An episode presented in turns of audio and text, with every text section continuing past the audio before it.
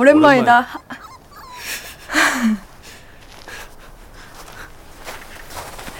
걔는 뭐야? 아차. 밤에 혼자 자면 무섭잖아.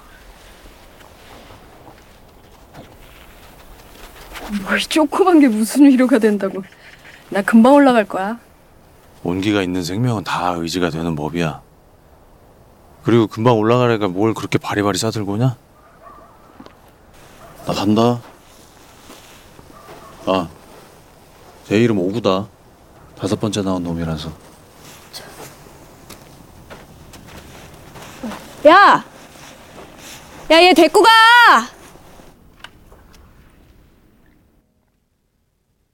11월 8일 수요일 FM 영화 음악 시작하겠습니다. 저는 김세윤이고요. 오늘 오프닝은 리틀 포레스트의 한 장면. 조그만 강아지 오구. 이 조그만 게 무슨 무슨 위로가 되겠어? 라고 생각했는데 정말 류준열 씨의 이야기대로 온기가 있는 생명은 다 의지가 되더라는 걸 김태리 씨가 알게 되죠. 이어서 들려드린 곡은 융진의 걷는 마음이었습니다. 다섯 번째 태어나서 오구. 하지만 자연스럽게 부를 때 오구 오구 귀여워 이래서 이름이 오구인 것 같기도 하고요. 1594번 문자번호 쓰시는 분께서 이런 사연을 보내셨습니다. 온기가 있는 생명은 다 의지가 된다는 말 경험해 본 적 있어요. 몸과 마음이 지칠 대로 지쳐서 무너져 내리는 걸 간신히 붙잡고 버티는 날들을 매일 보내던 몇 달 전. 속 깊은 이야기를 밖으로 꺼내는 성격이 못 되어서 혼자 끙끙 앓다가 잠드는 날의 연속이었죠. 그러다 하루는 누군가에게 표현하고 싶었어요. 그렇게 해야 숨이 좀 쉬어질 것 같았거든요. 그때 저의 눈에 들어온 건 제 옆에서 자고 있던 우리 집 고양이. 살며시 다가가서 고양이 등 뒤에 제 얼굴을 파묻고 숨죽여서 울고 있는데 녀석이 갑자기 벌떡 일어나더니 저를 빤히 내려다보고는 제 손에 꾹꾹이를 해주더군요. 정말 따뜻하고 촉촉했어요. 그렇게 한참을 집중해서 꾹꾹이를 해주는 모습이 온 마음을 다해 격려해 주는 것만 같았어요. 아마 살면서 잊혀지지 않을 가장 따뜻한 위로로 남을 것 같아요. 라고 사연을 보내주셨습니다. 꾹꾹이라는 게 고양이랑 같이 안 사시는 분들은 잘 모르실 텐데, 음, 앞발로, 예, 앞발로 이렇게 꾹꾹꾹꾹 번갈아서 누르는 행동들을 할 때가 있거든요. 그걸 꾹꾹이라고 합니다. 이걸 사람에게 해주는 고양이도 있고, 우리 집 애들처럼 저한테는 절대 이걸 해주지 않는 고양이들도 있고요. 그냥 뭐 쿠션이나 뭐 이불에다가 할 때는 있는데 저한테는 해준 적이 없어요. 어, 꾹꾹이를 아예 안 하는 아이도 있고요. 그런데 1594 쓰시는 분께서 참다 참다 숨죽여 눈물을 흘리고 있을 때 그 고양이가 그렇게 꾹꾹이를 오랫동안 해 주었다는 거죠. 아, 정말 위로가 됐겠네요. 네. 사실 고양이의 속은 모르잖아요.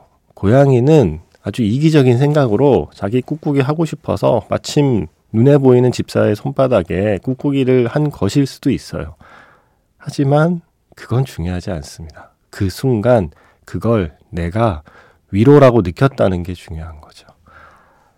저는 고양이 셋 중에 밤이라는 녀석이 좀 각별한 건 그 녀석이 제가 처음 음 뭐랄까요 경계심을 없앤 그렇게 표현하면 될까요? 제가 원래 고양이를 되게 무서워했거든요 어릴 때부터 뭔가 무서웠어요 강아지는 좋았는데 그래서 강아지 두 마리랑 이렇게 산책을 할 때마다 고양이가 저기 보이면 약간 놀라고 그랬었어요.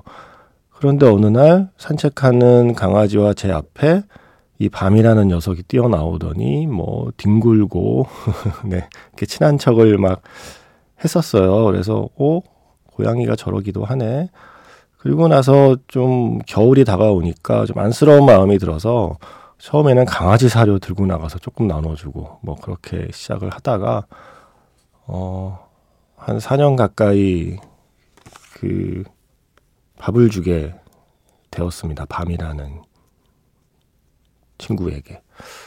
그런데 우리가 그 아파트를 떠나서 이사를 오게 됐거든요. 그러고 나서 한동안은 그래도 주말에 가서 밥 주고 얼굴 보고 안부 확인하고 했었는데 그게 차츰차츰 이제 뜸해지고 그러다가 한 1년여 만에 찾아갔을 때는 음 만나기도 힘들고 어디 갔는지 보이지도 않고 뭐 하여튼간 이런저런 우여곡절 끝에 아주 긴 시간이 지나서 저다 우리 집에 이제 데려오게 됐어요. 어, 그때 산책하다 만났던 강아지 중에 음, 한 녀석이 먼저 무지개 다리를 떠난 뒤에 어, 이제는 밤이를 데려와야겠다 해서 데리고 왔거든요. 그런데 저는 얘가 길 생활을 오래 했기 때문에 과연 잘 적응할 수 있을까도 걱정이었고 아마 집에 와서도 이렇게 막 살갑게 구는 고양이는 안 될 것 같다. 워낙에 길냥이 생활을 오래 했기 때문에라고 생각했는데 집에 오자마자 네 애가 아주 살갑게 굴더라고요. 물론 어느 정도의 거리는 늘 둡니다. 저하고도. 그러다가 언젠가부터 음 제가 자려고 누우면 이제 허벅지 위에 꼭 올라와서 이렇게 또아리 틀고 자기도 자요. 그래서 제가 좀 밤늦게 일하고 있으면 계속 문 앞에서 서성해요. 제가 누워야 자기도 누울 자리가 생기니까. 그런데 저도 좀 어느 날 잠이 안 오거나 뭐 그런 날도 그 녀석이 허벅지에 올라와서 또아리 딱 틀고 그 무게와 온기가 느껴지면 저도 모르게 잠이 스르르 들거든요. 그런데 바로 그 자리가 어 먼저 떠나보낸 우리 강아지가 늘 또아리 틀고 자던 자리예요. 밤에 그 녀석이 떠난 뒤에 밤이가 그 자리에 똑같이 또아리를 틀고 잘 때 그때 느끼는 뭔가 신비로움과 그리고 말 없는 어떤 위로 같은 게 좀 있거든요. 음. 제가 느끼는 그런 거랑 어쩌면 조금은 비슷한 감정이 아닐까 싶습니다. 1594번 쓰시는 분. 맞습니다. 온기가 있는 생명은 다 의지가 되는 법입니다. 날이 갑자기 쌀쌀해지고 추워지니까 이 사연이 생각이 났습니다. 문자번호 샵 8000번이고요. 짧은 건 50원, 긴 건 100원의 추가 정보 이용료가 붙습니다. 스마트 라디오 미니, 미니 어플은 무료이고요. MBC 홈페이지 들어오셔서 라디오에 FM 영화 음악 페이지에 글을 남기시거나 아니면 카카오톡 채널 FM 영화 음악으로 사연과 신청곡 남겨주시면 됩니다. 힘들고 우울할 땐 손가락을 봐. 그리고 한 손가락, 한 손가락 움직여. 그럼 참 신비롭게 느껴진다. 아무것도 못할 것 같은데 손가락은 움직일 수 있어.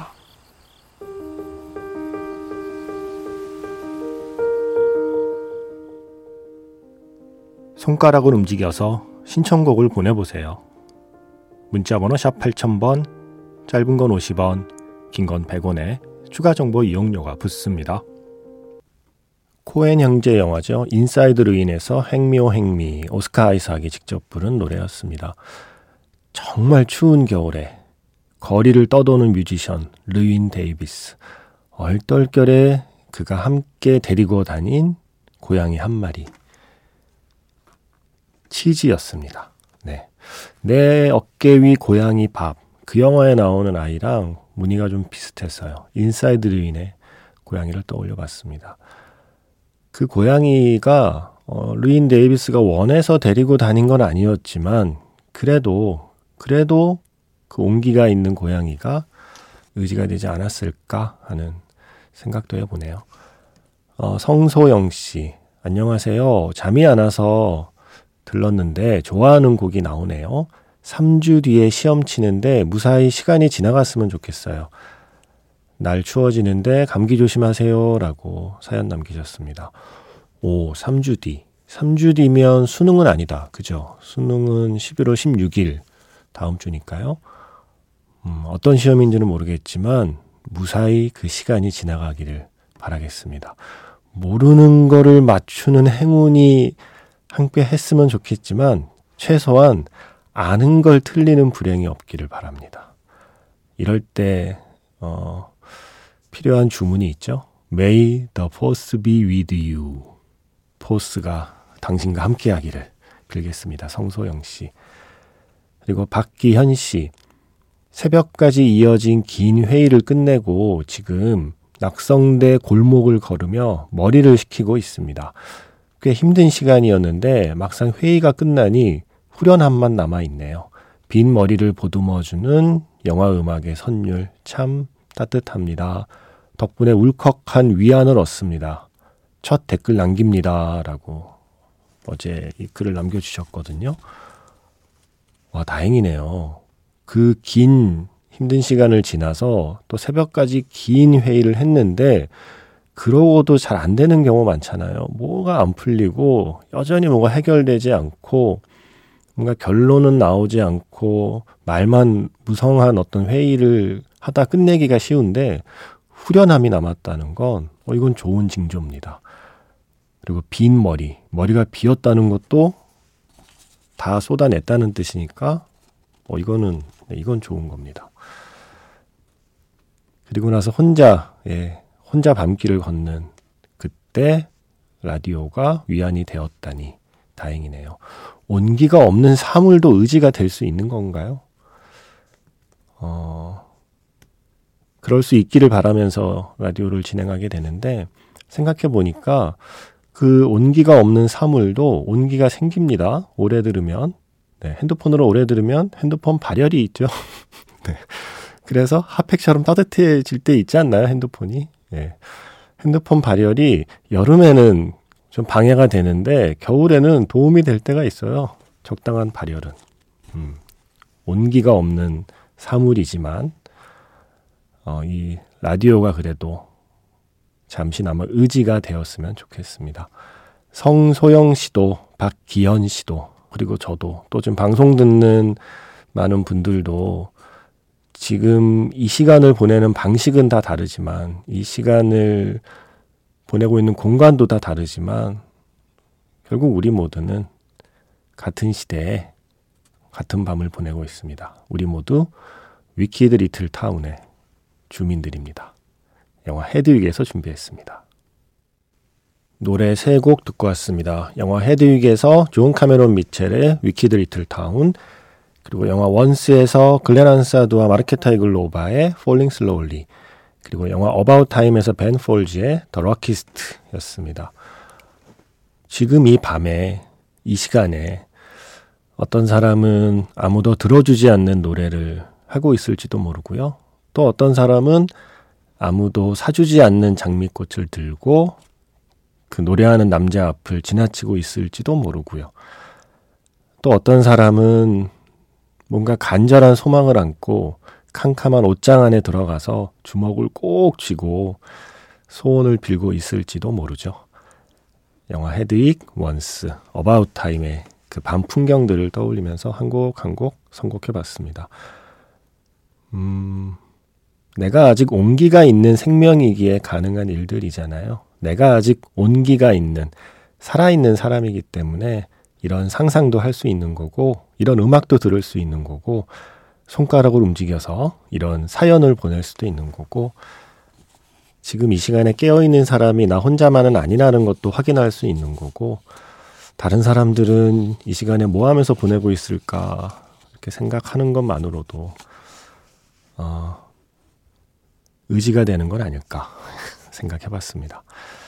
그러다 문득 밤하늘을 한번 올려다 보면서 또 새로운 상상을 할 수도 있는 거죠. 지금까지 보았던 수많은 영화들을 떠올리면서 영화 미드나잇 스카이 조지 클로니가 주연하고 연출한 영화 미드나잇 스카이에서 더 미드나잇 스카이라는 스코어 알렉산드르 데스플라의 스코어 준비했고요. 이어서 오늘 고양이 얘기로 시작했으니까요. 이 곡 어떨까요? 영화 더 배트맨에서 캣우먼 마이클 지아키노의 스코어 이렇게 두 곡 들으면서 혹시 지금 창문을 열 수 있는 곳에 계시다면 창문 조금 열고요. 갑자기 쌀쌀해진 밤 공기를 잠시 느껴보시는 것도 좋지 않을까 생각합니다. 진짜 가을이네요.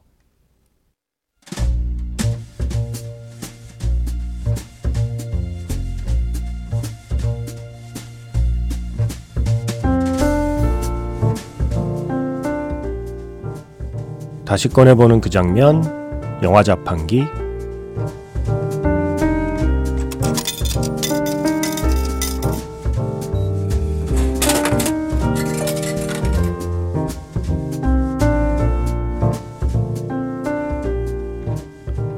다시 꺼내보는 그 장면, 영화 자판기. 제가 오늘 자판기에서 뽑은 영화의 장면은요, 애니메이션, 어네스트와 셀레스틴의 한 장면입니다. 늘 배가 고픈 거리의 약사, 커다란 곰, 어네스트가 감기에 걸렸습니다. 자꾸만 악몽에 시달리는 그를 정성껏 보살피는 건 작은 생쥐, 셀레스틴이죠. 지붕에 난 구멍으로 계속 떨어져 내리는 눈발에 행여 감기가 심해질까. 머리맡에 우산을 펴서 눈을 막아주는 친구. 밤새 어네스트의 곁을 지키며 함께 잠이 듭니다. 셀레스틴의 옹기 덕분에 무사히 그 추운 밤이 지나갑니다.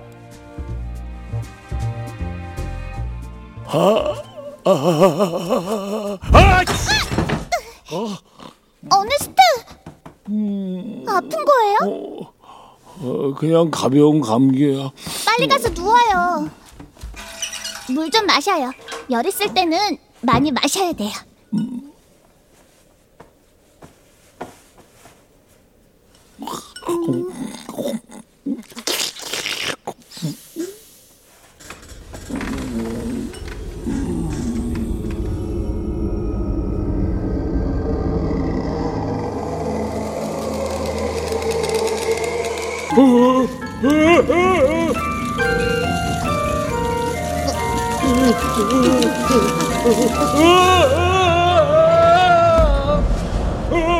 이거라, 셔리가 살려줘, 셔리가. 어네스트! 어네스트 진정해요!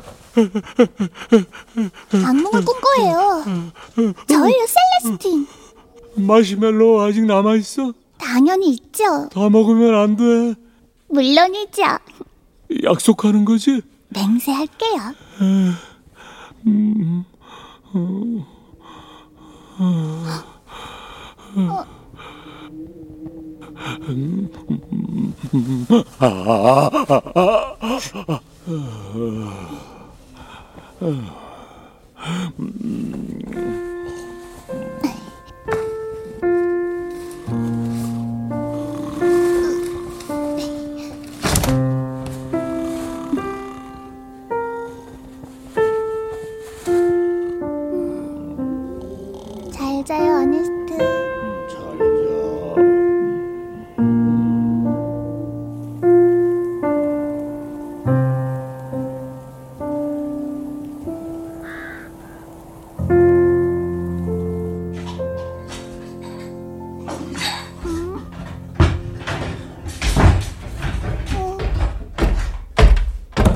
셀레스틴, 기쁜 소식이야. 나 다 나왔어.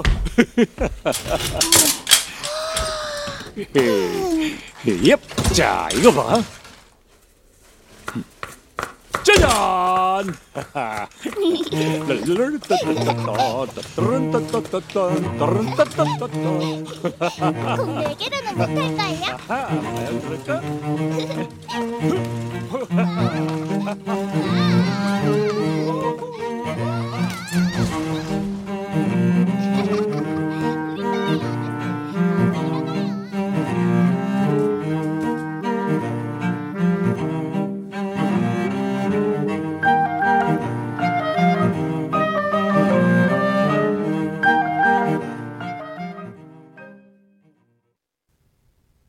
다시 꺼내보는 그 장면, 영화 자판기. 온기가 있는 생명은 다 의지가 된다는 걸 보여준 또 한편의 영화. 2012년 작품인데 국내에는 2014년에 개봉했고요. 보자마자 제가 완전히 사랑에 빠져버린 애니메이션입니다. 어네스트와 셀레스틴. 가브리엘 뱅상의 그 유명한 원작을 애니메이션으로 만들었는데 유럽 애니메이션 그 특유의 약간 그림책 사파 느낌의 이 작화가 어, 너무 예, 너무 예쁘고요. 무엇보다 이 어네스트와 셀레스틴의 이 우정이 그 관계가 너무 좋아요. 마치 폭풍우 치는 밤에의 곰과 생쥐 버전 같은 면도 있고요. 아, 오늘은 한국어 더빙 버전입니다. 장광 배우님께서 원래 성우시잖아요. 어네스트를 연기하고 있고요. 박지윤 성우께서 이 셀레스틴의 치명적인 귀여운 목소리를 내고 계십니다. 이어서 들려드린 곡은요. 어네스트와 셀레스틴의 노래. 이 어네스트와 셀레스틴 애니메이션의 주제가고요. 뱅상크루트와의 목소리였습니다. 아주 추운 겨울밤에 지붕엔 구멍이 나서 눈이 그 구멍으로 이렇게 계속 떨어져요. 그런데 하필 어네스트의 콧잔등이로 계속 눈발이 떨어집니다. 지금 감기인데 그 눈 때문에 더 감기가 심해지게 생겼어요. 셀레스틴이 자기 몸보다 큰 우산을 쫙 펴서 그 눈이 떨어지는 자리에 딱 세워놓고 그 옆에서 제가 아까 오프닝에 소개해드린 우리 집 고양이 바미처럼 어네스트의 그 몸 위에서 이렇게 또아리를 틀고 같이 자요. 아마도 그 셀레스틴의 몸과 마음의 온기 덕분에 씻은 듯이 감기가 나은 것 같아요. 그래서 재밌는 서커스를 막 보여주죠. 외발 자전거 타면서 저글링을 하는 어네스트의 그 다음날 생생한 모습까지 들려드렸습니다. 저의 셀레스틴, 바미에게 바치는 영화 자판기였습니다. 너 듣고 있냐, 지금? 뭔 말인지 알겠냐? 네. 아, 샹송 하나 더 들어볼까요? 성은 씨가 신청하신 곡이고요. 마틴 에덴이란 영화 있었죠? 저 이 영화 재밌었는데. 이 영화의 주인공 루카 마리넬리가 최근에 개봉한 8개의 산에서 그 피에트로를 연기한 그 주연 배우이기도 하잖아요. 영화 마틴 에덴에서 조 다상의 살룻. 좋아하는 가을이 가기 전에 낙엽처럼 이 노래 한번 꽂아주세요. 라고 하셨습니다. 꽂아드리겠습니다.